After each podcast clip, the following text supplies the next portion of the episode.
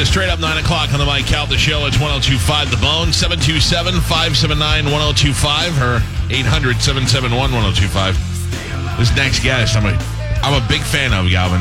Me too. David Blaine is, some have called him the devil. David Blaine, how are you, sir? Hey, Mike, how's it going? Good morning. You- You are a little, you got to admit, you are a little bit like, like if I don't believe so much in God or the devil, but then I see some of the stuff you do and I go, David Blaine's the devil. You, fr- you freak me out. Oh, I'll take that as a maybe thank you. I mean, definitely a compliment. I have, I, I'm, I'm a fan of Magic. I'm a fan of, uh, of yours, of Penn and Tellers. I like to watch Magic live. I like, like most people, to try and figure out how they're doing the trick. And I, So I, you have to, then you have to come to the show. Oh, I'm coming to the show. There's, listen, there's very few things that I'll do on a weeknight because I have to get up at four o'clock in the morning. when I'm coming to the show. David Blaine's going to be at the Mahaffey Theater on June sixth. Now, uh, I, I, I want to ask you, what is the when you were a kid? When did you know you wanted to do this? Like, how much of you? What got you started? I mean, I just always loved magic, but I think lots of kids love magic. But you know, as a kid, you start finding all these guys like Harry Houdini, and there was a guy that I researched named Mac Norton who was apparently able to convert his stomach into an aquarium where creatures could live. And then I found another guy named Haji Ali who was a human fire dragon that could drink a gallon of water, then drink kerosene, which would float on the water, and then push the kerosene onto a fire, igniting a huge flame, and then he would extinguish it with the gallon of water in his stomach. So all these people that I kind of looked at as my almost like, you know, superhero mystical magical figures being that I grew up, you know, single mother, no father, these are the guys that I kind of studied. But over the years, I started to realize that the things that they were doing were not special skills. They were just practicing really hard and kind of taking a risk and learning things, rewiring the way the body works. And then, you know, I've finally been able to put them all together back Yeah. to back in one evening, which is the show that you're going to come see. By the way, I would, my next question I was going to ask you was advice for kids because my kid was the same thing. I must have bought him three uh, different Magic starter sets when I was a kid. I had the Harry Blackstone call the 800 number, get the set. But the key is practicing and doing it over and over again because that's the only way you get really good at it. The key is practicing and stick to the card tricks.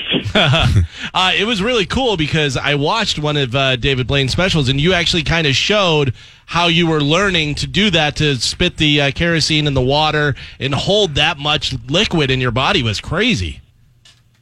Yeah, it was really crazy. I tried to do it on my own and wasn't able to because the guys that the guy that was doing that trick actually died doing it. He got pulmonary pneumonitis, so he took his secrets to the grave. So I was working on it just by watching videos at the Museum of Broadcasting when I was a kid, and eventually I realized that there there must be the secret is he's really doing it.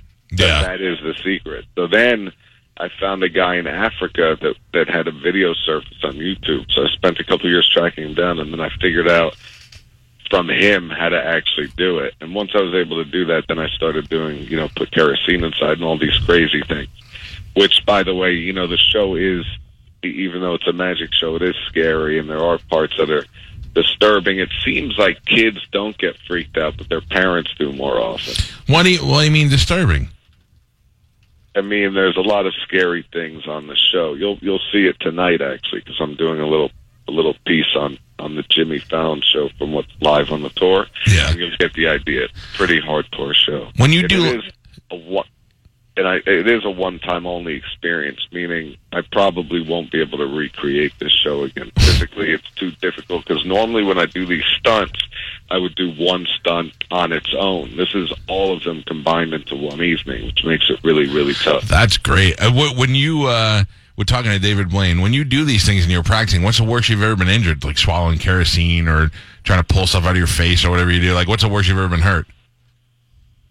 I mean, the worst was when I did uh, the 44 days in London with no food because I, I went to mild organ failure and stuff like that.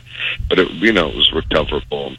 We don't just jump into them. We kind of build a, a system slowly. So, you know, but but once again, you know, Harry Houdini was doing all these things and he was really confident. One night he collapsed after he got out of the water tank on stage. was rushed to a hospital where he died. So you just there is there is a risk, and you do you know even though you think that you're rehearsed and you know how to do it, you just still don't know what can happen. Yeah, like I, I, I tell you, I'm a fan of yours. I like you. You seem like a really nice guy, but in a way, I'm kind of waiting for you to fail. That's the whole. That's the whole thing behind going to see the magician. We know that they're not fake. We know that they're tricks, but you're the, the idea that something bad could happen is what makes it so interesting. I mean, that, that's what I liked about Evel Knievel was he was always doing things, or, or even Muhammad Ali or Mike Tyson, all these guys. There, there's always that risk. You don't know what's going to happen. And that so I try. I always try to make the magic show feel kind of like that. So it's not. It isn't an illusion show, and it's not like I'm going through motions or I have a set routine. It's it is pushing the body as hard as possible night after night, and not knowing what the outcome will be, but just trying my hardest. Uh, when I, well, you think that like YouTube is a pain in the ass for your illusion tricks because I I'm constantly trying to find out how you do stuff, and I'll go to YouTube, and all these amateurs are trying to show you how you do your tricks, and you're like, why are you one of those guys that care, or you like Penn and Teller, where you're like, I don't care if you figure it out. No, I think that that's when when when that started happening. At first, I started realizing, oh, I just need to come up with things where the method is actually more interesting than what they're seeing. Hmm. Do you do you uh, dislike Part of- any other? question? Again, I'm sorry. No, I, I like. I, I'm not really a disliker. But part the other question you asked is about your kid who's into magic practicing. Yeah, I think that goes for anything. It's just it's practicing, it's training, and it's failing constantly, and then just you don't stop on a failure. You just look at that as another chance to get better and better. Sure. But the idea of this show is, you know, I never want it to be good. I just always want it to be better. Uh, we're talking to David Blaine. I have to tell you, you, I watched a TV special one time where you walked into a bar and you took. I want. I'm gonna like paraphrase the whole thing. You t- took a deck of cards, threw them up in the air, and the guy had already picked the card, and you threw a dart, and the dart nailed that car against the wall. Am I getting that right? Do you know what I'm talking about? Yeah, I do know. So we sat there for like three days straight and just kept throwing cards and darts. I'm telling you. I, I watched that thing in the slowest of motions that I could by half a screw, inch by half an inch, and I don't know what happens, but it is the most. When you can't figure out how they're Oh, doing yeah. something, it's the most um, amazing thing. You say you're a, you are a lover, you're a nice guy, you're very mellow, but there's got to be some magicians that you think, oh, these guys are ruining it. This is this is terrible. Like I, you you get along with uh, Criss Criss I mean, Angel. I don't. Pay. I don't pay much attention to all that stuff, but sometimes I'll see clips, and I've seen him do something once that I thought was interesting. He was like hung by hooks or something like that. But after that, I haven't really paid much attention. I don't like I don't like anything like Criss Angel came into the thing here in a in a building that they were going to demolish in Clearwater, and we were really excited for that. And and it was just clearly a camera thing. Like you could tell when they went to the fake camera when they had previously shot footage. And I think that hurts what you guys do. It takes away from the people who are actually doing that upfront, uh, you know, up up close magic. I mean, you know, there. I, I when I do stuff, I try to keep it pure and honest, and I try to get real reactions, and I really care about that the viewer should see what the person is seeing at home. I learned that in 1997 when I did the illusion with the levitation on television. Yeah. And all of a sudden, YouTube started, you know, revealing all the methods, and I suddenly realized at that point that I never want to do anything where it's not exactly as what the viewer's seeing. So I've kind of stuck to that. But I think, I think most guys are just, you know, they're trying to make such quick turnarounds that it's really difficult. What I do takes me, you know, years. So to get like one show on television where all of the reactions are honest and everything that they're seeing is really happening, it's not like you can just shoot it in a couple of days. And I think a lot of those guys work really hard and they have quick turnarounds. And I, I would never be able to do what I do in that kind of a turnaround. So I don't really blame anybody. It's just a different thing. Yeah, and it's it, it's certainly. I mean, you see David Blaine has this big wave of popularity, and then you kind of disappear for a little while, and I imagine that's when you're working on the new stuff, and Yeah. now you got a You big tour. Might, not even. Yeah, it's also working on the new. It's not just getting the footage, getting the tricks to work. It's also like, oh, how do I push an ice flick through my arm? How do I do stuff that's going to freak people out and then make it magical? So I take an old trick where it's called needle through arm, and then I study it, and then I meet with doctors, physiologists, and I try to figure out how could I actually do this, have no blood, make it look like an illusion, be real? So take, you know, working on that took me, you know, a decade or something. Uh, while we're talking, David, they're running video of you in here, and it's the one where you go into the Cowboys locker room. Is that the best compliment you can get after you do a trick or illusion? Is for somebody to run out of the room? I mean, Deion Sanders was my favorite, but what you didn't see was M- Michael Irving. So he pulled up late, and and Deion brings me outside. You got to do something to Mike. Mike's got to see this. So I go outside and I start doing magic to Mike Irvin, and he falls out of his car onto the ground. And that was kind of like the best reaction, but we didn't have a camera up, of course. So Ah. the stuff that you're seeing is when we have cameras. But if you saw what I saw through my eyes, that's the best stuff. if you could see all the time that we spent trying to make ourselves levitate after watching that special, I yeah. hadn't practiced a foot move since Michael Jackson did the moonwalk on TV as much. Uh, this is David Blaine. He's coming to the Mahaffey Theater on June 6th at 8 o'clock. You can get tickets to go see him. Uh, you grew up in a in a single uh, parent family. David made his father disappear at a young age just to show. Now, where is that guy now?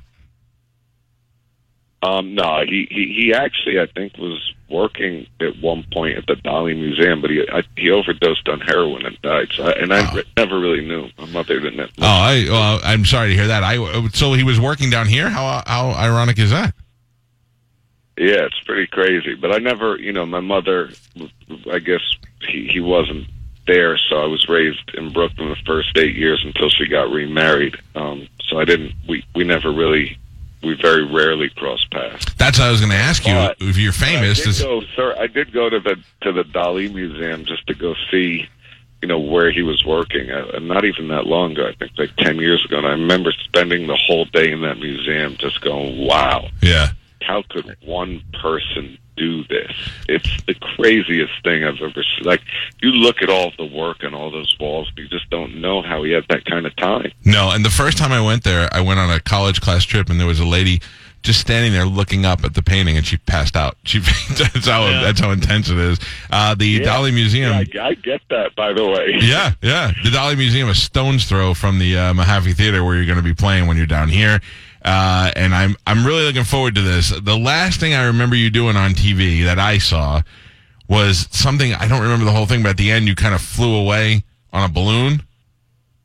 Do you recall what that was? Um. Oh wow! You mean the dive of death? Yeah, yeah. That was like literally the dive of death, and it was it was funny because everything all happened at once. So the you know the stunt had to be changed, and then all of a sudden there was like winds, and the winds were pushing the balloons down, so I couldn't do the. You know, I was gonna. I did float over Central Park on the balloons, but you couldn't really see that. But Well, that you was- did take off on it. I remember that. That's what I was going to ask you. When something goes wrong on, Oh, but it, yeah, it, it went completely wrong, but I had a fun trip. So yeah, and you still kind of I was riding on I was riding on balloons over New York City, so it was amazing. But from the TV point of view, when I saw it, I was like, "Oh my god, embarrassing." That's what I was going to say. Are you worried when something goes wrong on a live thing, it's going to screw everything up for you? Because you were just like, you shrugged it off. You could tell something wrong, but you were like, oh, well, see ya.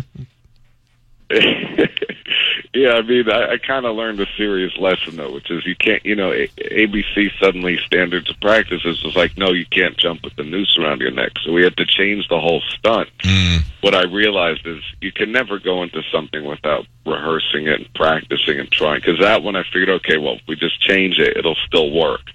But once we changed it, we weren't prepped in any way, so it was, you know, completely opposite effect. So I, anything that I do now, I always make sure that we tried it, rehearsed it, and tested it in different conditions. So that's something you can't really anticipate. Is you know, oh, we're going to have wind currents that are pushing downwards. Right. Are going to go straight down into the city, so we don't have clearance to do it. The guy has uh, been buried alive, frozen. He's hasn't eaten for 40 days. He's drowned. He's pretty much a devil. David Blaine will be here on uh, June 6th at the Mahaffey Theater. Get your tickets now. I'm very much looking forward to the show, and uh, I appreciate you getting up early and being on the program today. Oh, thanks for having me. I look forward to meeting you guys. See you out there, pal. Oh, Thank one you. more Yes. note, by the way, before the show, I also wander around the lobby and in the balcony and stuff like that, doing magic to everybody. Because I, since I can't eat during the show because I'm doing all those things, I found that like getting the energy from the audience is pretty fun. So if you show up, if people show up a little bit early, you know they can get to see some of the close-up magic that they're used to seeing from me. on That's that's pretty special. Yeah, that's that's awesome. very cool. Great, man. We'll see you out there. All right, thanks, man. The great uh, David Blaine. Very Oh, I like him. Yeah. I thought he was going to be sleepy too.